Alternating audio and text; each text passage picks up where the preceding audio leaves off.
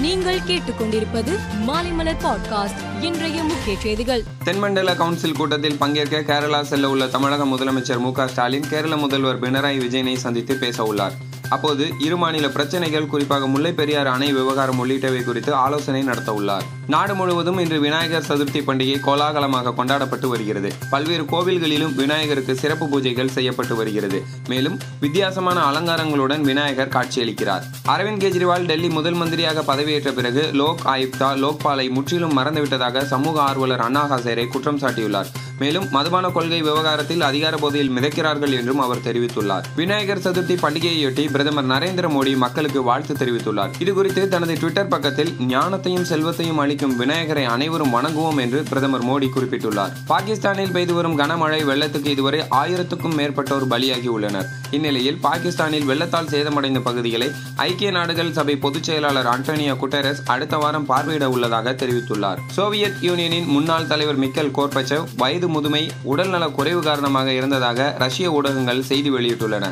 அவரது மறைவுக்கு ரஷ்ய அரசியல் தலைவர்கள் இரங்கல் தெரிவித்துள்ளனர். ஆசிய கோப்பை கிரிக்கெட் தொடரில் நேற்று சார்ஜாவில் நடைபெற்ற லீக் ஆட்டத்தில் ஆப்கானிஸ்தான் வங்காளதேச அணிகள் மோதின. இதில் ஆப்கானிஸ்தான் பதினெட்டு புள்ளி மூன்று ஓவரில் மூன்று விக்கெட்டுக்கு நூத்தி முப்பத்தி ஒரு ரன்கள் எடுத்து அபார வெற்றி பெற்றது.